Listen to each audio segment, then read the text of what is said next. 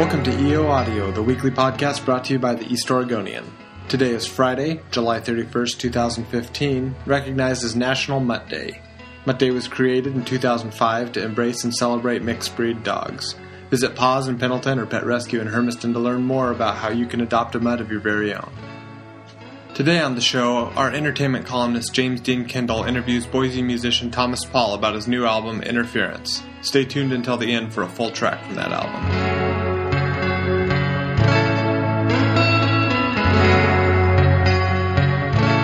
I'm James Dean Kendall, and I'm here with Thomas Paul. Afternoon. And Thomas is here to talk about his brand new EP. Hello, I have a new EP. Yeah, Interference. So, Thomas, tell me a little bit about yourself. You're from Boise, a longtime Boise musician. Yeah, I'm from Eastern Idaho, settled in Boise after high school, been there almost 20 years. So, started to explore outside of Boise about 10, 12 years ago, and ended up stumbling on some fun out here in Pendleton. That's how I came to this area. Yeah, you've played here many times, both as a musician fronting your own band and then also playing as a backing musician, plenty of other acts. True. Always had a lot of fun here, a lot of great lovers of music and the arts here in the area. Mm-hmm. And you're also a regular instructor at the Pendleton Center for the Arts, Rock and Roll Camp. Yeah, I was kind enough to be asked, I think in the third year of Rock and Roll Camp. The third year, they asked me on board, and I showed up kind of not knowing what to expect. I'd done some musical instruction, but it's an experience unlike any other, and it's highly recommended for teachers and especially for the youth. They will definitely have a very unique and enriching experience at the Rock Camp. Mm-hmm. So, you have a new EP that you just released a couple weeks ago titled Interference. Uh-huh. So where did this album come from? A couple of places. One, there's a 5-song swath in the middle of it of live recordings that were done in Boise to support a local nonprofit. And unbeknownst to me, I knew that it was a live performance, obviously. I didn't know that the recordings had been saved. It had been recorded live and saved. Not just like you held out your phone and recorded it, but like the actual physical tracks had been saved by an engineer. Just offhand thinking, who knows, maybe this will turn into something. A year or two later, he came to me and said, hey, I still got that thing. I had completely forgotten about it. So we still had these 5 songs and took a listen to them and was really like... Quite frankly, I was so moved by the performance of Bob the bassist and Lewis the drummer that the performances had this energy, especially in their performance, that I wanted to do something with it and utilize it and just kind of showcase. We'd done some great studio recordings, but I wanted to show the energy that those guys brought to my music in a live format, which I really didn't have a document of. So that's what those 5 songs in the middle are all about. And then we decided to bookend it with 2 new studio recordings.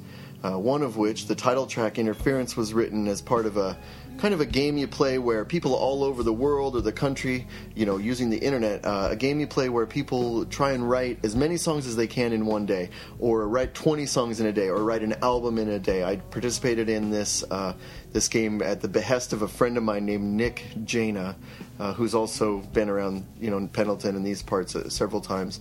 And that was one of the songs that came out of it. It was written on ukulele originally, which is kind of funny when you hear how it turned out, vastly different from its original form. So that's the title track, and then we also bookended it with an old song of mine that I reworked called Unwind, and that's the first single that folks can get for free or listen to on Bandcamp. So it's a 7-song jam with 5 in the middle that are live recordings. Mm-hmm. Well, I found like the live recording segment. It's very kind of psychedelic, for lack of a better term. Yeah. We get into some stuff out there. It was a part of that band that was kind of at that point. That band was kind of naturally moved towards jamming, I guess, for lack of a better sense. So there's moments on there that definitely get kind of out there and kind of spacey and vibey and stuff. So, mm-hmm. Yeah. Well, my favorite tune from that selection or of recordings is House on Mars. So okay. Let's hear a little portion of that. For sure. The summer rose, it doesn't grow here.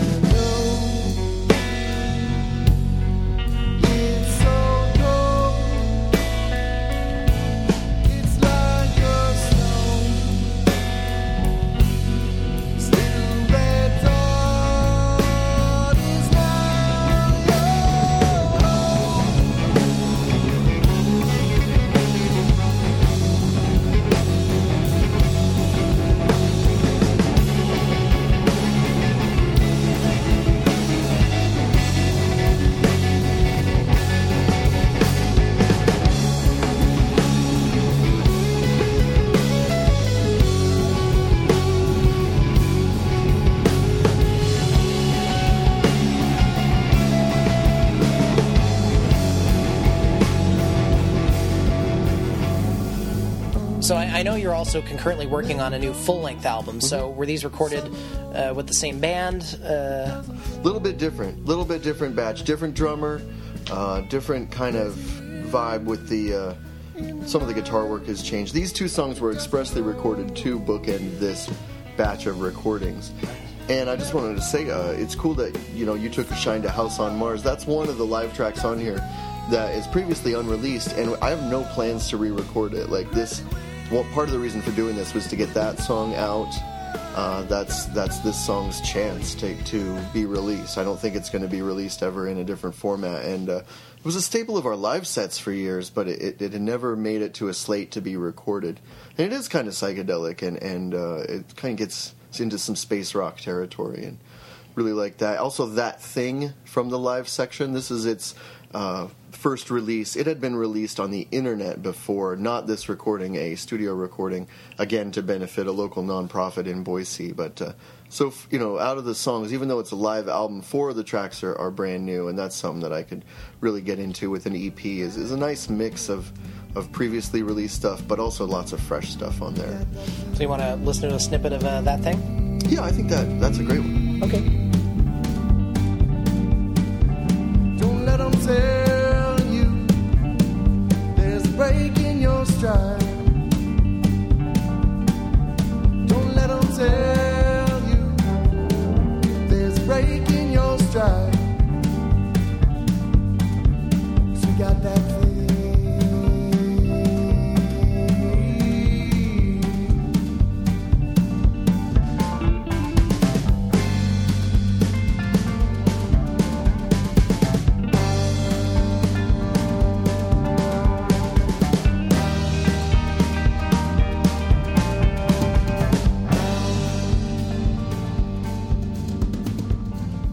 And then the last song on the album, Unwind, that's not a new song necessarily. Well, it's new to the band, however. I had it around since before, roughly around the turn of the millennia.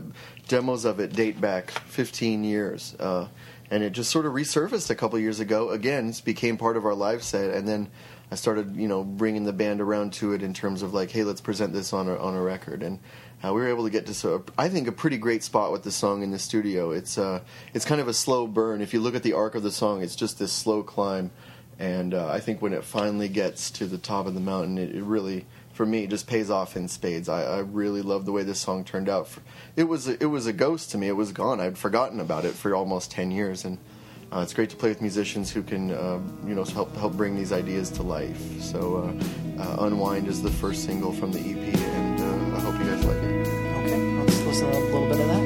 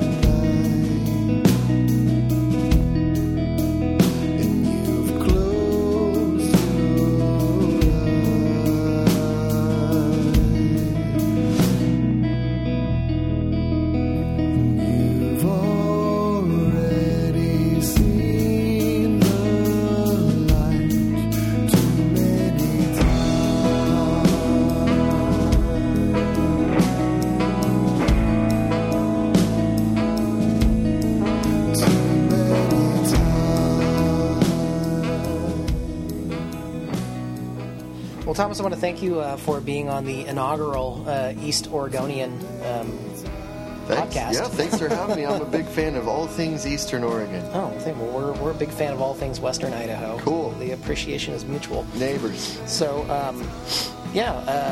check out Thomas Paul next time he's in town. And check out Rock Camp at Pendleton Center, I think, PendletonCenterForTheArts.org. Yeah. If you got teens out there that are looking for something to do in August, Pendleton Center for the Arts has the Rock Camp, and maybe we'll see you at Roundup. All right. Later, bud. See ya.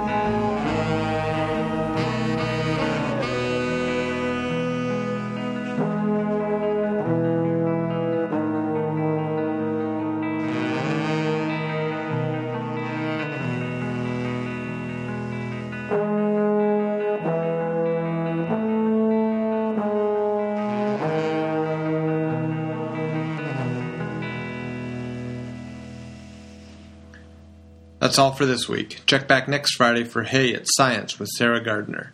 Sarah will talk to Dennis Hull from the National Weather Service about this summer's heat. Theme music for this podcast is by Drew Langton. For more about EO Audio, visit eastoregonian.com.